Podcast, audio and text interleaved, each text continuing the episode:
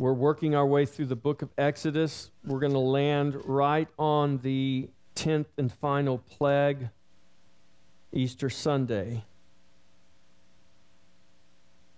which in and of itself is divine providence, as we talk about the good news of the gospel. Yes, right here in Exodus, we are talking about the good news of the gospel.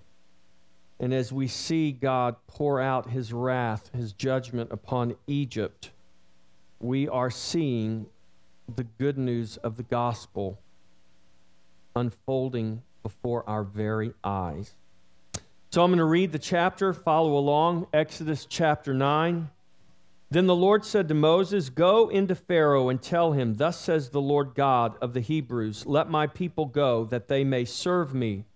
For if you refuse to let them go and still hold them, behold, the land of the, the hand of the Lord will be on your cattle in the field, on your horses, on the donkeys, on the camels, on the oxen, and on the sheep, a very severe pestilence. And the Lord will make a difference between the livestock of Israel and the livestock of Egypt. So nothing shall die of all that belongs to the children of Israel.' Then the Lord appointed a set time, saying, 'Tomorrow the Lord will do this thing in the land.' So the Lord did this thing on the next day, and all the livestock of Egypt died. But of the livestock of the children of Israel, not one died. Then Pharaoh sent, and indeed not even one of the livestock of the Israelites was dead. But the heart of Pharaoh became hard, and he did not let the people go. So the Lord said to Moses and Aaron, 'Take for yourselves handfuls of ashes from a furnace, and let Moses scatter it toward the heavens in the sight of Pharaoh, and it will become fine dust in all the land of Egypt, and it will cause boils that break out in sores on one on man and beast throughout all the land of Egypt.' And then they took ashes from the furnace and stood before Pharaoh and Moses and scattered them toward heaven, and they caused boils and To, that break out in sores on man and beast. And the magicians could not stand before Moses because of the boils, for the boils were on the magicians and on all the Egyptians. But the Lord hardened the heart of Pharaoh, and he did not heed them, just as the Lord had spoken to Moses. Then the Lord said to Moses, 'Rise early in the morning and stand before Pharaoh and say to him, "Thus says the Lord God of the Hebrews, let my people go, that they may serve me. For at this time I will send all my plagues to your very heart and on your servants and on your people, that you may know that there is none like me in all the earth. Now if I had stretched out my hand and struck you and your people with pestilence, then you would have been cut off from the earth. But indeed, for this purpose I have raised you up, that I may show my power in you, and that my name may be declared in all the earth. As yet you exalt yourself against my people, and that you will not let them go. Behold, tomorrow about this time I will cause very heavy hail to rain down, such as has not been in Egypt since its founding until now. Therefore send now and gather your livestock and all that you have in the field, For the, hail, for the hail shall come down on every man and every animal which is found in the field and is not brought home, and they shall die.' And he who feared the word of the Lord among the servants of Pharaoh made his servants and his livestock flee to the houses. But he who did not regard the word of the Lord left his servants and his livestock in the field. Then the Lord said to Moses, 'Stretch out your hand toward heaven, that there may be hail in all the land of Egypt, on man and beast, on every herb of the field throughout all the land of Egypt.' And Moses stretched out his rod toward heaven, and the Lord sent thunder and hail, and fire darted to the ground, and the Lord rained hail on the land of Egypt. So there was hail and fire mingled with hail, so that very heavy So very heavy that there was none like it in the land of Egypt since it became a nation.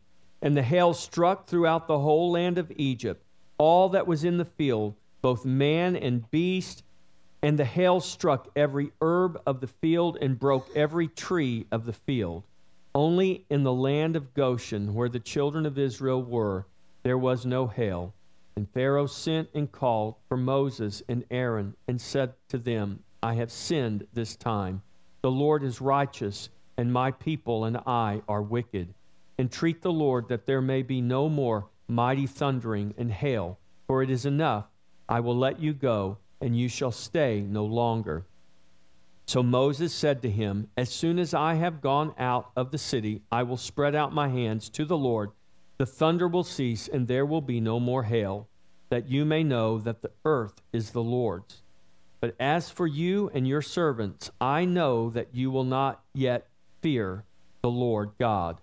Now the flax and the barley were struck, for the barley was in the head, and the flax was in the bud. But the wheat and the spelt were not struck, for they are late crops. So Moses went out of the city from Pharaoh and spread out his hands to the Lord. Then the thunder and the hail ceased, and the rain was not yet poured on the north, on the earth. And when Pharaoh saw that the rain, the hail, and the thunder had ceased, he sinned yet more, and he hardened his heart, he and his servants. So the heart of Pharaoh was hard, neither would he let the children of Israel go, as the Lord had spoken by Moses. Father, we ask that you would, by the power of your Spirit, Lord, open our hearts and minds, illuminate this word, reveal your gospel to us, change us, renew us, conform us to the very image of your Son, the Lord Jesus, that we would be a glory to you in the earth. We ask this, Father, in Jesus' name, amen. So we come to Exodus nine, and Exodus nine introduces the fifth plague to us. This is the pestilence that God brought upon all the livestock of Egypt. And in this plague, once again, God differentiates. So we saw this back in chapter eight, specifically in verse twenty-three, where, where God says, I will make a difference between my people and your people.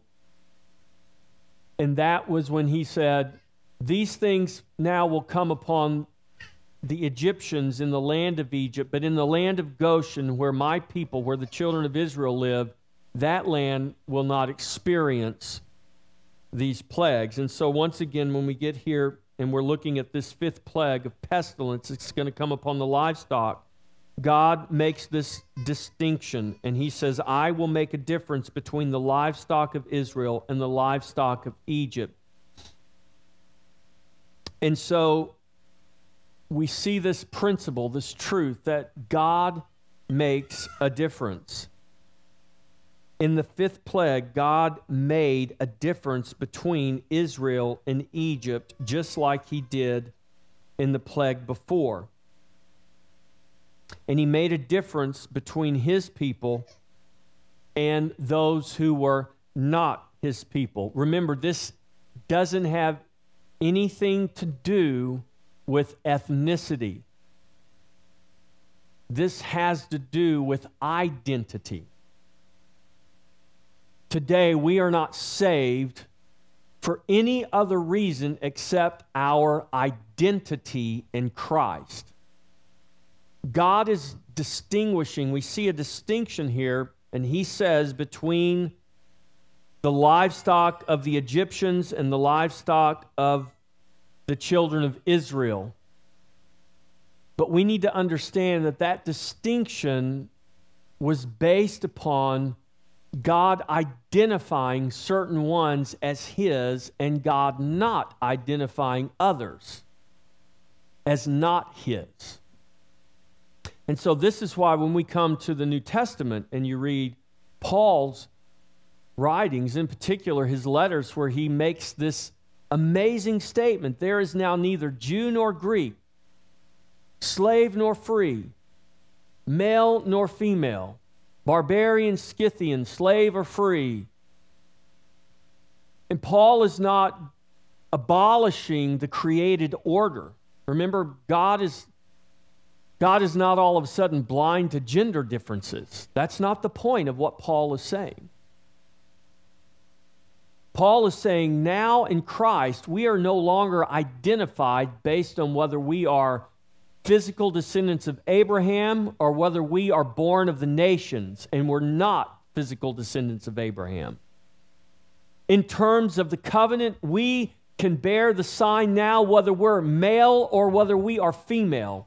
We can bear it now whether we're slave or whether we're free. It has nothing to do with our ethnicity. It has nothing to do with our genetics. It has everything to do with our identity in Christ. And that didn't just happen when we get to Matthew one one. That didn't just happen in the New Testament.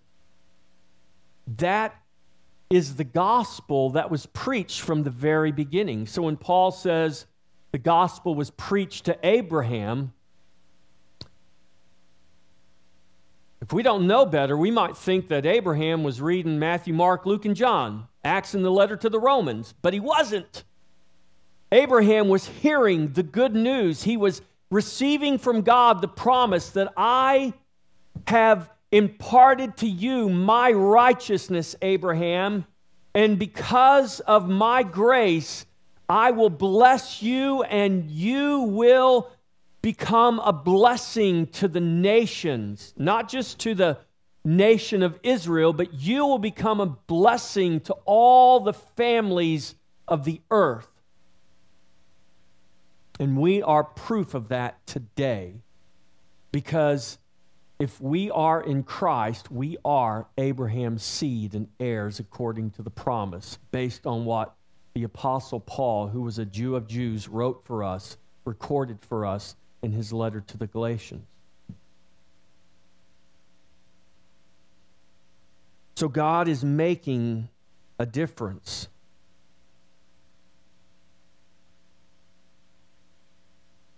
And he's making a difference here in this story. This is God's story. God's writing this. We're reading the story that God is writing. And God's making a difference between Egyptians and the children of Israel. If we see this in the fourth plague, he made a difference in the land. In this plague, he's going to make a difference in the livestock. And it says that he does this to show Pharaoh that there is none like him in all the earth. As we read this, we need to understand, church, that there is none like him in all the earth. There is none like him in heaven. There is none like him, period. This judgment being poured out upon Pharaoh in Egypt, it is judgment, it is wrath, but at the very same time, it is grace that's being poured out upon the children of Israel and any who would fear the word of the Lord.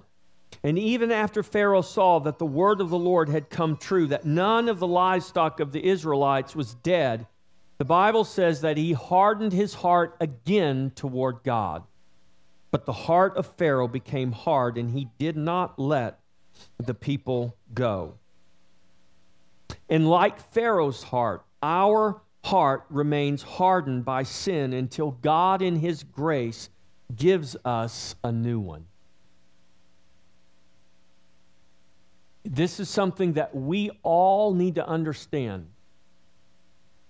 You cannot and I cannot change a heart. So that means you can't change your own heart, and I can't change my own heart. Only God can change a heart. But now here is what the Bible tells us, recorded for us in Romans. Romans chapter twelve, verse one. Paul is writing, and he says, I beg you, brothers, by the mercies of God, that you present your bodies a living sacrifice, holy and acceptable to God, which is your reasonable act of worship. No longer being conformed to this world, but being transformed by the renewing of your mind. Now, what you and I do have the power to do is renew our mind. But you're not going to see the value in renewing your mind. You're not going to have a desire to renew your mind. You're not going to have a love for the things of God or for God himself until what? Until God gives you a new heart, because it is from your heart, not your mind, that you love God. It is from your heart, not your mind, that faith comes forth. Jesus said, from the abundance of the heart, the mouth speaks. Not from the abundance of the mind, the mouth speaks, but from the abundance of the heart, the mouth speaks. And once God has given you a new heart, you are commanded, I am commanded to renew my mind according to his truth. I don't have to think the way I used to think. I don't have to act the way I used to act. Before, I thought that way and acted that way because I was bound by sin and there was no escape for me. But God is my escape. God is my deliverer. God has set me free, given me a new heart, and now he commands me out of that new heart to renew this mind to his truth, and so be being conformed to the image of his Son. It takes a miracle to get a new heart. And until that miracle takes place, we willfully choose our rebellion against God. Our sin and our wrath and our anger toward God can be open and aggressive like we see with Pharaoh, or it can be hidden and passive like we see with Judas. And think about Judas, the disciple of Jesus, for a moment. He was the treasurer. He controlled the money. The Bible tells us that he was stealing money the whole time. And he thought, I guess he thought that Jesus didn't know. Jesus knows the very thoughts and intents of our heart.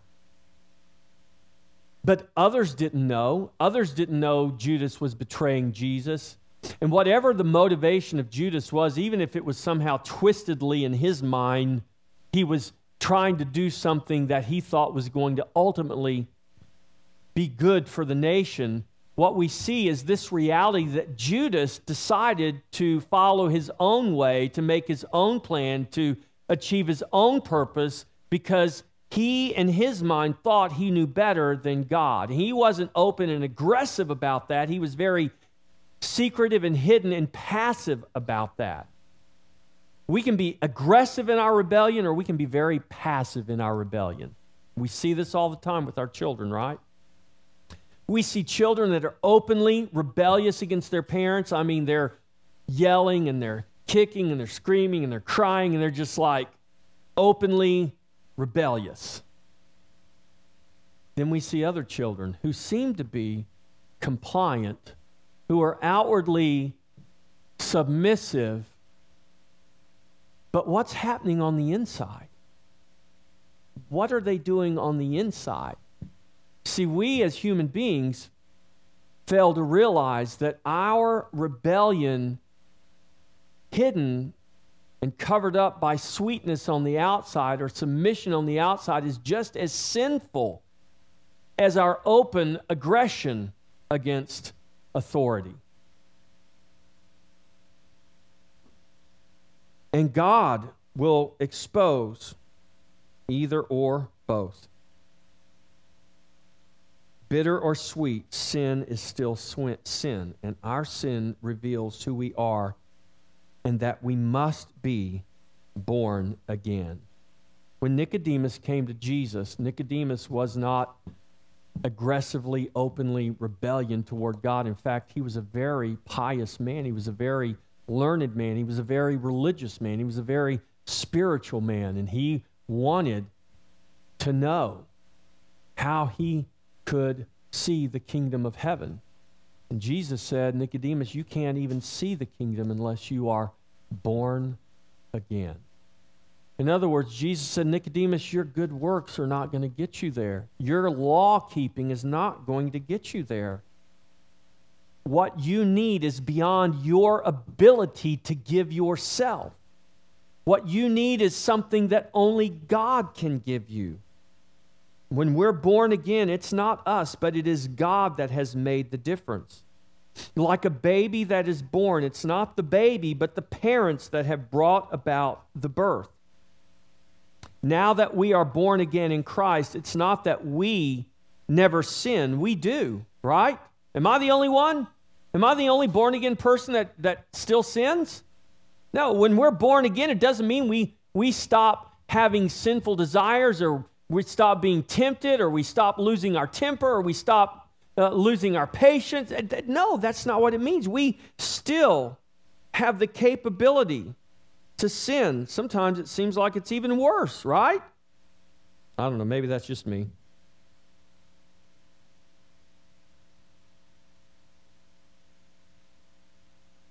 It's not that we no longer sin. That's not what makes the difference. What makes the difference is not us, but God and how He now relates to us in Christ.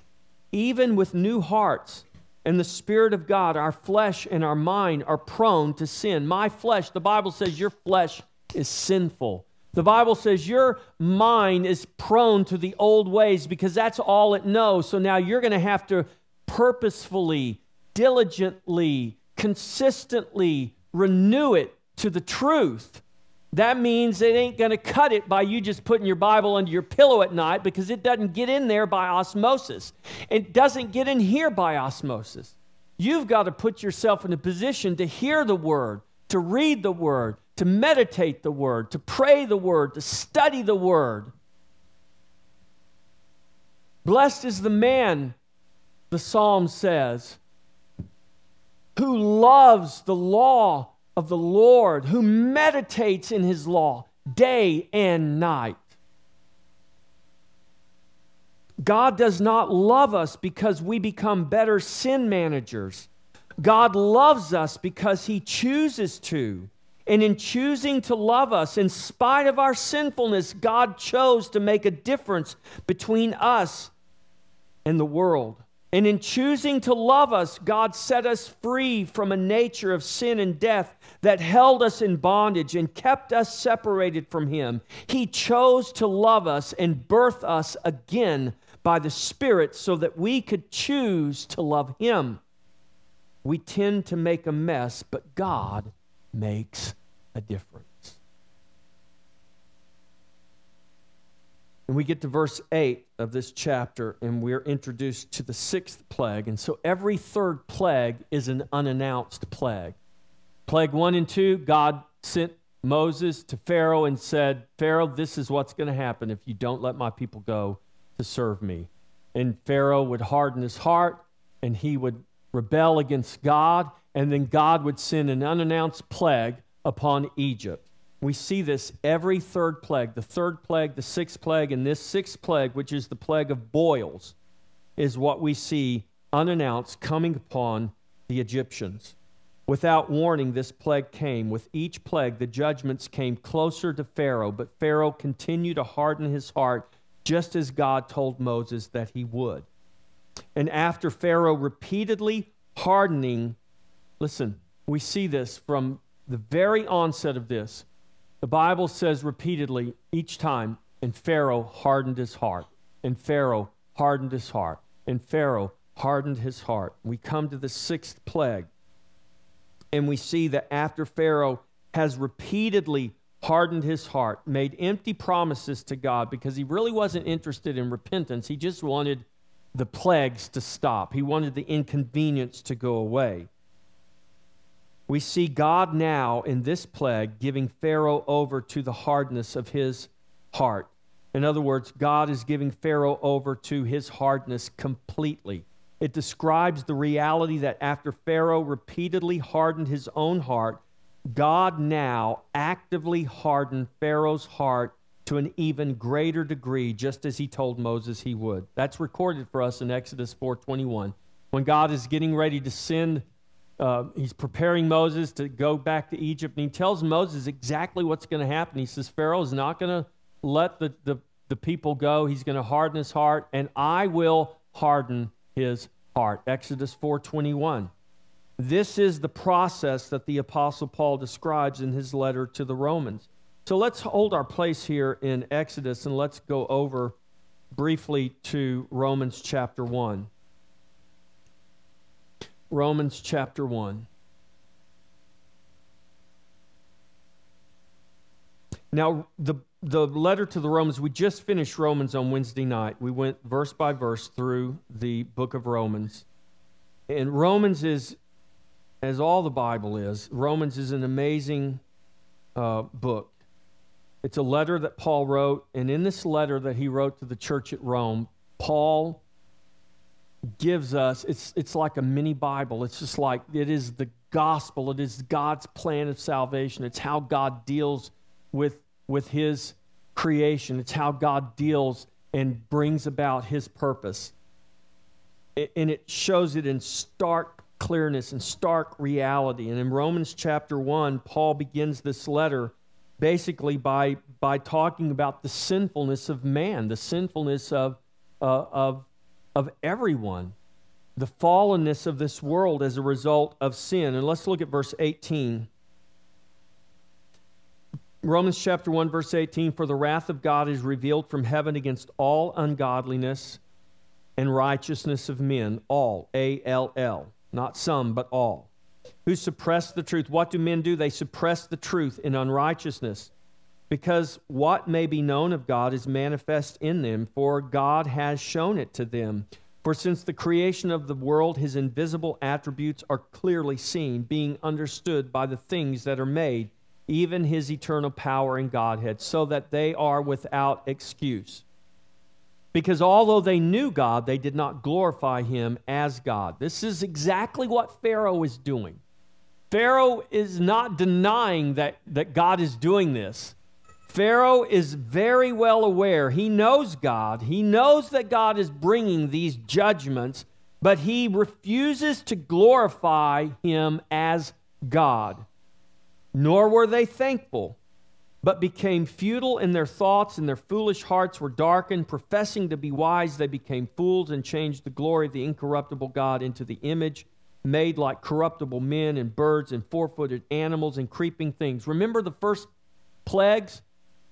The river, the river was a, something that the Egyptians worshipped. There was the river god, and the river was their life. What did God do? He took that river and he turned it into blood to show them that you're worshiping a worthless idol. I created the river. I gave it to you for your life, and you've turned it into something to worship. Then what did God do? He sent frogs. Frogs were another thing that they worshiped.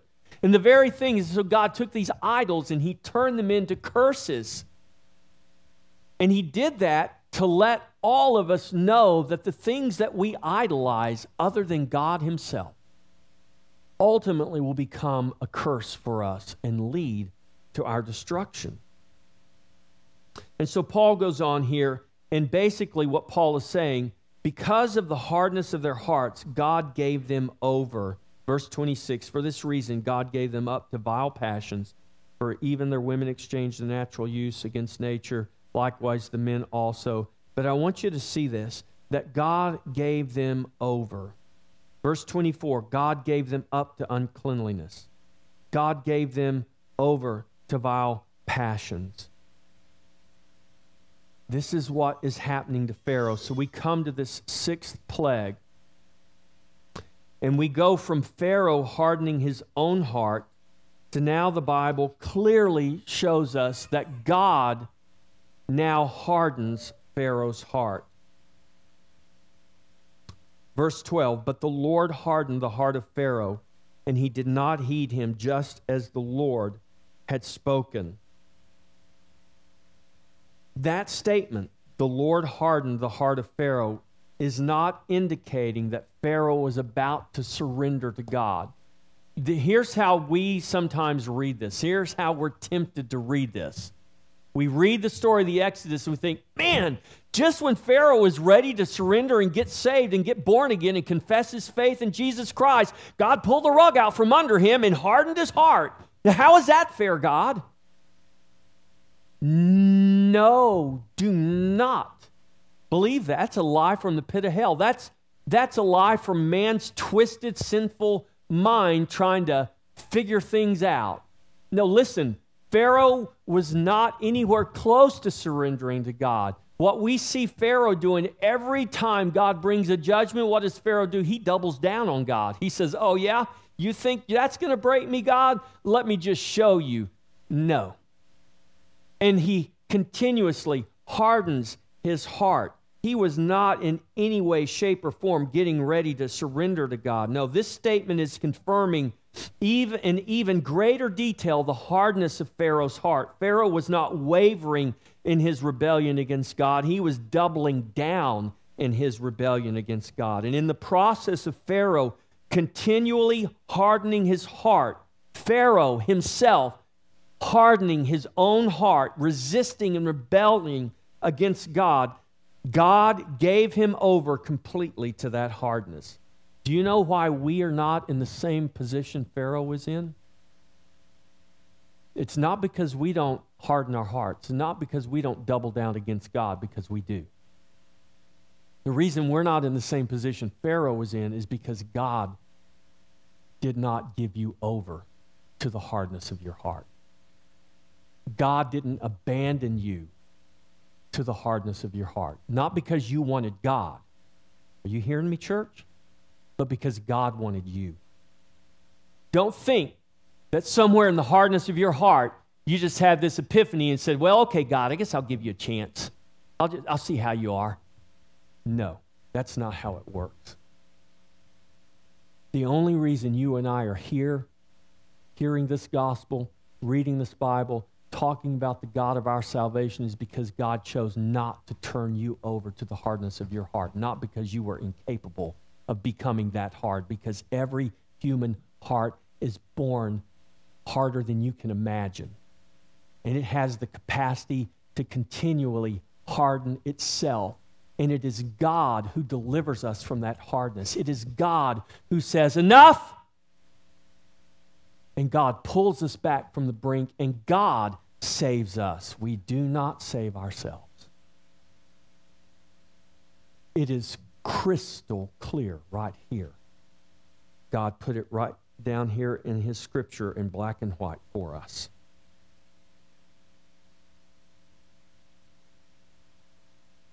God can break a heart, or God can harden a heart. It's not the heart that makes the difference. It's God that makes the difference.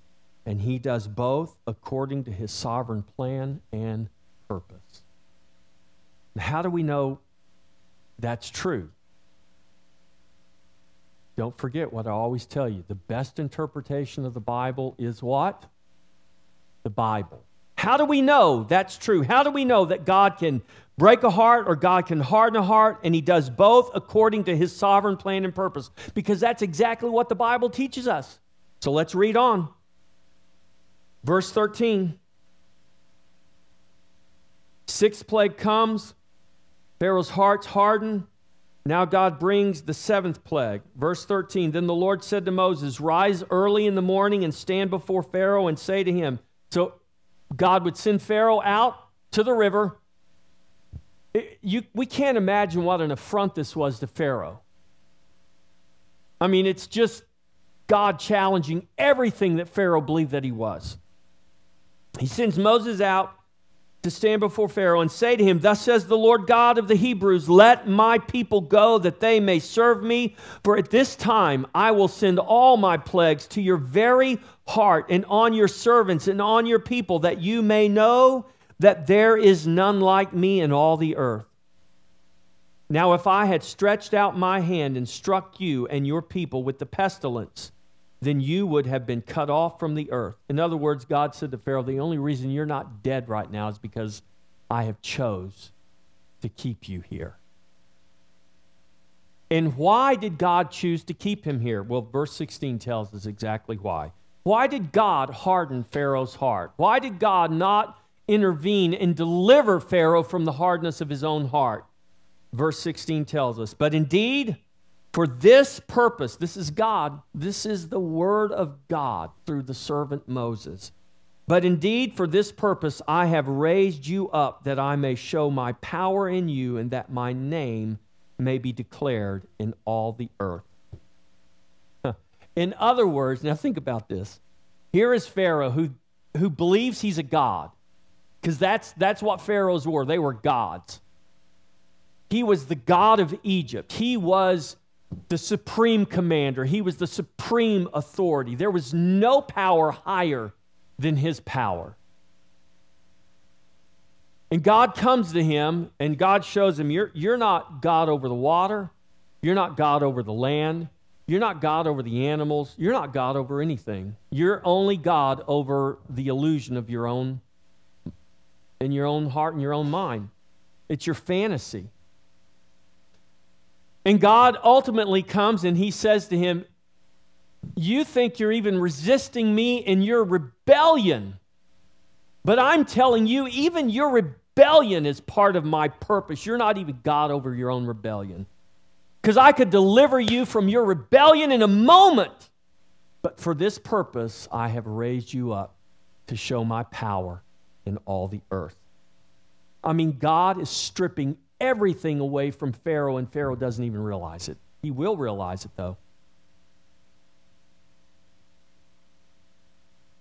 Pharaoh, in his hardness, did not see God as the God of heaven and earth. Pharaoh saw himself as God. Pharaoh was the object of worship, the seat of power in Egypt. He ruled supreme, and no sheep herder was going to come in there with some foreign god and usurp his power and his name. That was Pharaoh's problem. He thought it was his throne, his rightful place, and his rightful power. For he thought that he was rightfully in control. He ruled supreme. He was the master of his own destiny. It's a great story. But you know what? The problem is, Pharaoh's not the only person in that condition. Every one of us here today suffer from the same sickness. It's called sin. And there's only one that can deliver us from that, and it is the Lord God Almighty. Left to ourselves, we may never rule an empire like Egypt, but we will rule our own empire no matter how small or how large it may be. No matter how great the influence or how small the influence, we'll rule it in our own hearts and our own minds. It may never get beyond ourselves. But in our minds and in our hearts, we're going to rule ourselves. We're going to rule our empires. We're going to be the masters of our destiny. I'm going to make my choices. I'm going to do what I want. It's my place. It's my right. Really?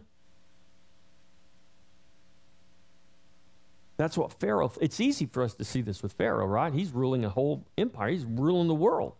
It's hard for us to see it in ourselves because we might... We might be the slave in Egypt, just trying to survive. But don't think just because you're a slave in Egypt, just trying to survive, you can't have the same heart attitude that your Pharaoh does, ruling an empire.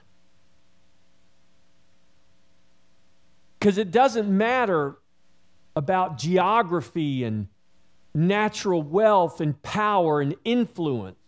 The question is, who's going to rule on the throne of your heart? And that was Pharaoh's problem. It had nothing to do with the empire of Egypt. It had everything to do with the empire of his own heart. And that's the problem of sinful humanity. We desire to be God, and we are not. So Paul addresses this. We get over to Romans chapter nine. And Paul quotes this very scripture. Turn over there, turn back to Romans.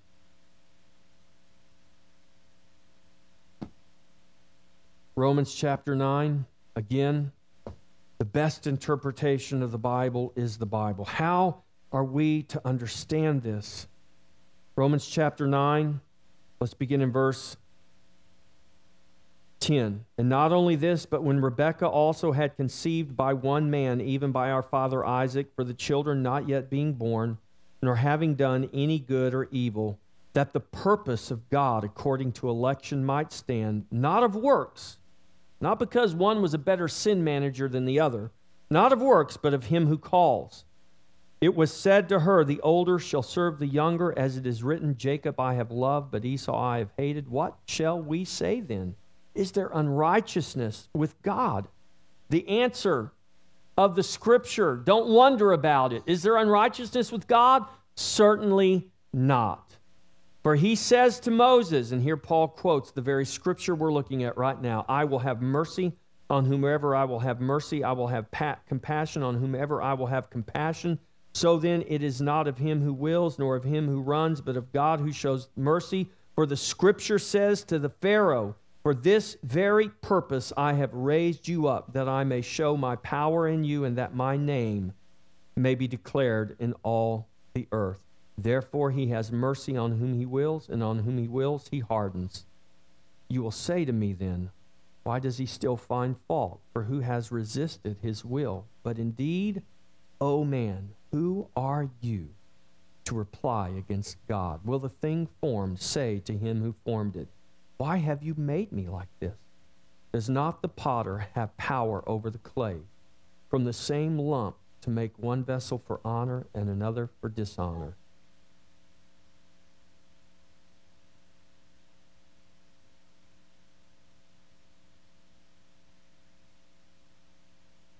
What does God's grace do? God's grace should never drive us toward more sinfulness. God's grace should drive us toward thankfulness. If you're in Christ, if you're saved today, you need to know that you're saved because God chose to love you, and God chose to deliver you from yourself and from a sin and a bondage and a death that you had no power to deliver yourself from. And when you understand that it is the grace of God, it's the work of God, it's what Christ has done, what Christ has finished, that has made the difference. It's not, it's not who you are, it's who He is that has made the difference. It should, it should cause gratefulness, gratitude, worship to just overwhelm us, because we understand that our only hope, our only salvation has come by God's grace. Those Egyptians who feared the word of the Lord, guess what? They were able to take their animals and themselves and their servants, put them under cover, and escape that wrath. Why? Because they feared the word of the Lord. And that fear of the Lord was the grace of God upon those Egyptians. Any who feared His word would have the opportunity to save their lives, their servants, and their livestock, and themselves, by heeding the word of the Lord. This is a picture of God's salvation for all people, for Jews, for Egyptians, for all nations. In verses twenty-seven and twenty-eight, Pharaoh falsely repents after the thundering and the hail and the fire. He says, I can't take it anymore. Make the thundering stop, because the thunder was as the voice of God. And Pharaoh had never experienced anything like that before. He could not stand the thundering because he could not stand the voice of God. He could not stand the word of God or anything that reminded him that he was not God. He couldn't make it stop, which indicated his power wasn't what he thought it was. His magicians couldn't make it stop, which indicated there was someone and something greater than himself. And that had to stop. That he could not take. The reminder that he was not the God he thought he was. Verses twenty-nine and thirty, Moses knows that Pharaoh's words are false, and Pharaoh and his servants are not truly repentant. And the Bible says that Pharaoh knew that they would harden their hearts against the Lord. And it reminds us of what time of year, and it talks about the crops that are in the field, and what we're going to see as we move forward in the weeks ahead, that this is the beginning of the complete destruction, dismantling of the land of Egypt. And that Pharaoh is so consumed with himself that he doesn't care about his people, he doesn't care about his land, he doesn't care about anything. But we're reminded that the hardness of his heart, God does not intervene, but indeed for this purpose I have raised you up, that I may show my power in you, that my name may be declared in all the earth. God could have had the scenario in Egypt play out any way that he wanted, but this was the purpose of God, for the plan of God, for the glory of God. And the purposes of God are greater than our own, and they are transcendent of our ability to comprehend their intricate workings. Who would have ever thought, thirty-five hundred plus years later, here we are in Taylor, Texas, talking about the Pharaoh. The word of the Lord has come true. God revealed His power, and we're still talking about it today.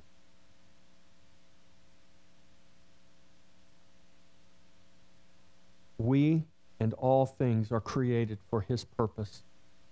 And that's true whether we like it or not. And sometimes we don't like that. He is in control whether we like it or not. Sometimes we don't like that. But here's the most important thing that we need to know, that His grace is sufficient. When you and I can't comprehend the purposes of God, the workings of God, the process God is Is, is working out, what we can know is the promise that He gives us, that His grace is sufficient. And we can know that He's a good God and He is working out His good and glorious plan and purpose in all things. Here's the problem. Sinful man is afraid to admit that there is a God who is sovereign over all things. God is in absolute control. Man resists this truth because it diminishes his own power and his own control over all things and makes him accountable to God. God is not in a cosmic battle. God is not one of two equal but opposite forces of good and evil maintaining balance in the universe. That is a philosophy that came from the twisted mind of man trying to make sense of the things that we can't explain or we do not want to admit. Because as soon as we admit them, as soon as we confess them, we give glory and we give control where it properly needs to be, in the very hands of God. God is not looking for good sin managers. He is looking for a people who will fear His word and live in His love to the fullness of His joy. And He gives you and I new hearts to be able to do that. Amen. Let's get ready and come to the table. My charge to you this week is to know and to remember that you are not in a cosmic battle between two equal but opposite forces of good and evil. You are in a cosmic battle, but there is only one supreme power. There is only one clear winner. There is only one victor. His name is Jesus Christ.